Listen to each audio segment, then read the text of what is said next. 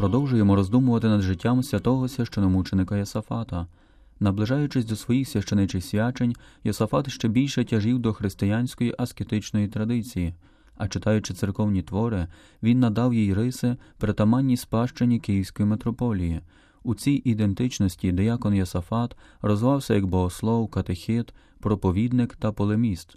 Будучи ще дияконом, він бажав запросити багатьох осіб до вступу до монастиря, щоб відновити чернече життя, надаючи нового подиху молодій унійній церкві. Святий Йосафат просив у молитві Господа жнив, щоб послав робітників на свої жнива, і Господь відповів на молитву свого слуги. І чимало молодих людей, захоплені прикладом і розмовами з Йосафатом, вирішували залишити все, присвятити себе Богові і вести своє життя у чернечому стані. Саме нові покликання були надією відродження чернецтва, з якого потім будуть посаджені величні дерева, які дадуть здорові плоди для церкви. Після свого вступу до монастиря Йосафат виклопотав у архімандрита Саміла Сінчила духівника для Вільнюського монастиря. Тому на прохання архімандрита із сусіднього монастиря у Супраслі запрошено старенького єромонаха Симеона, який також був сповідником Йосафата. Однак йому не вистачало допомоги у завданні вишколу ченців.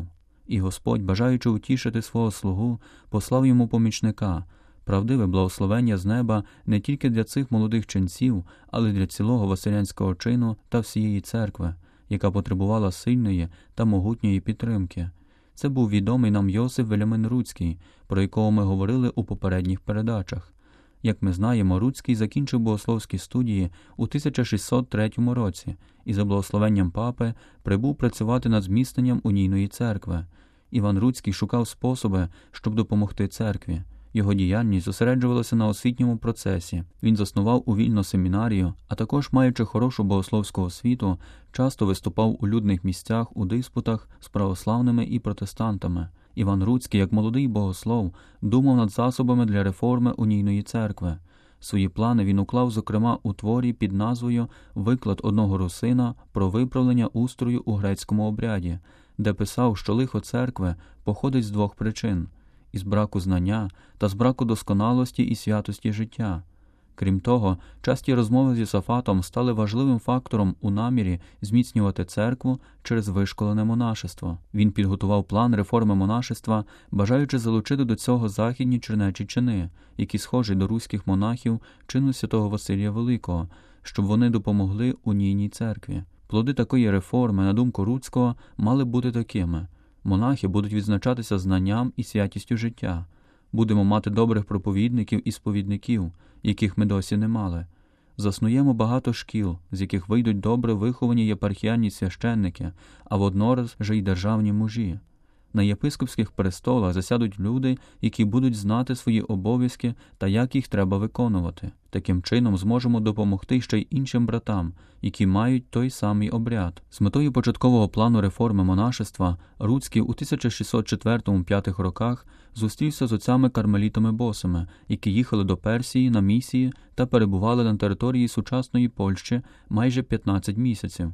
Рутський запропонував ченцям заснувати монастир у Вільно з метою подальшого зміцнення церкви.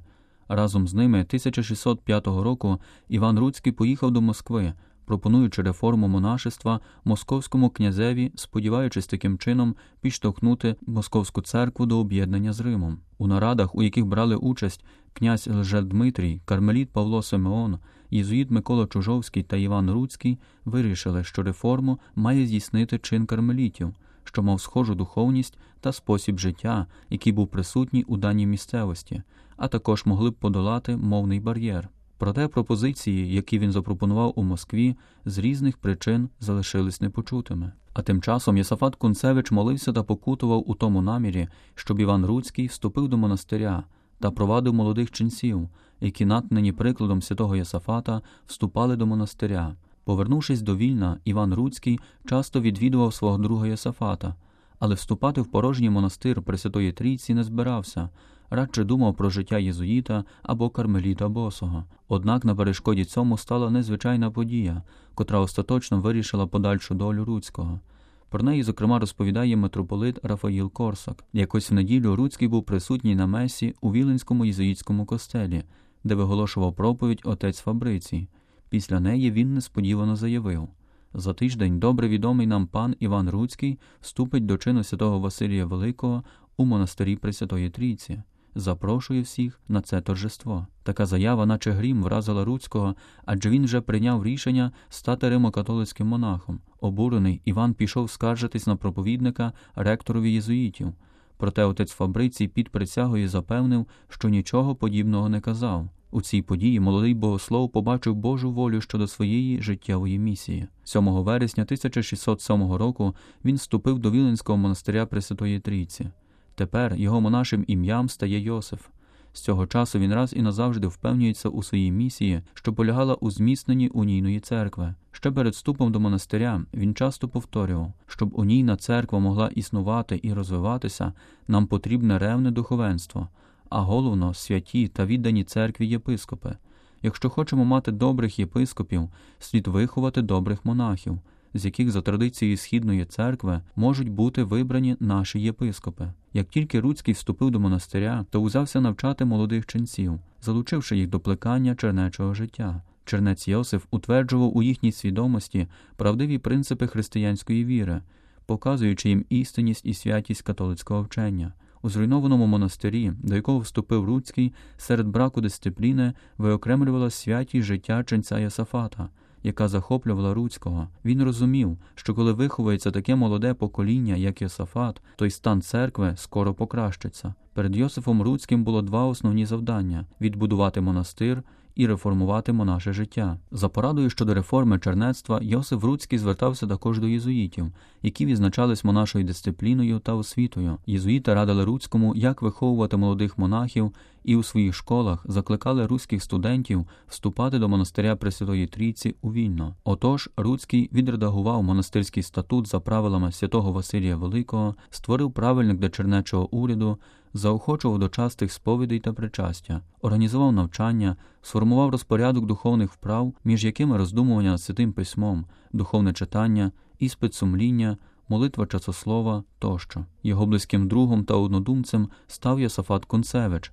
який служив дяком, економом, а також допомагав у вихованні новиків та стежив за дотриманням дисципліни. Йосиф навчав молодих ченців правд віри, християнських чеснот, катехізму, церковнослов'янської та латинської мови, яка була на той час мовою вчених людей, а також історії церкви. А Йосафат передавав ченцям любов до богослужінь, навчав їх церковному уставу, співу та подавав практичні вказівки для монашого життя.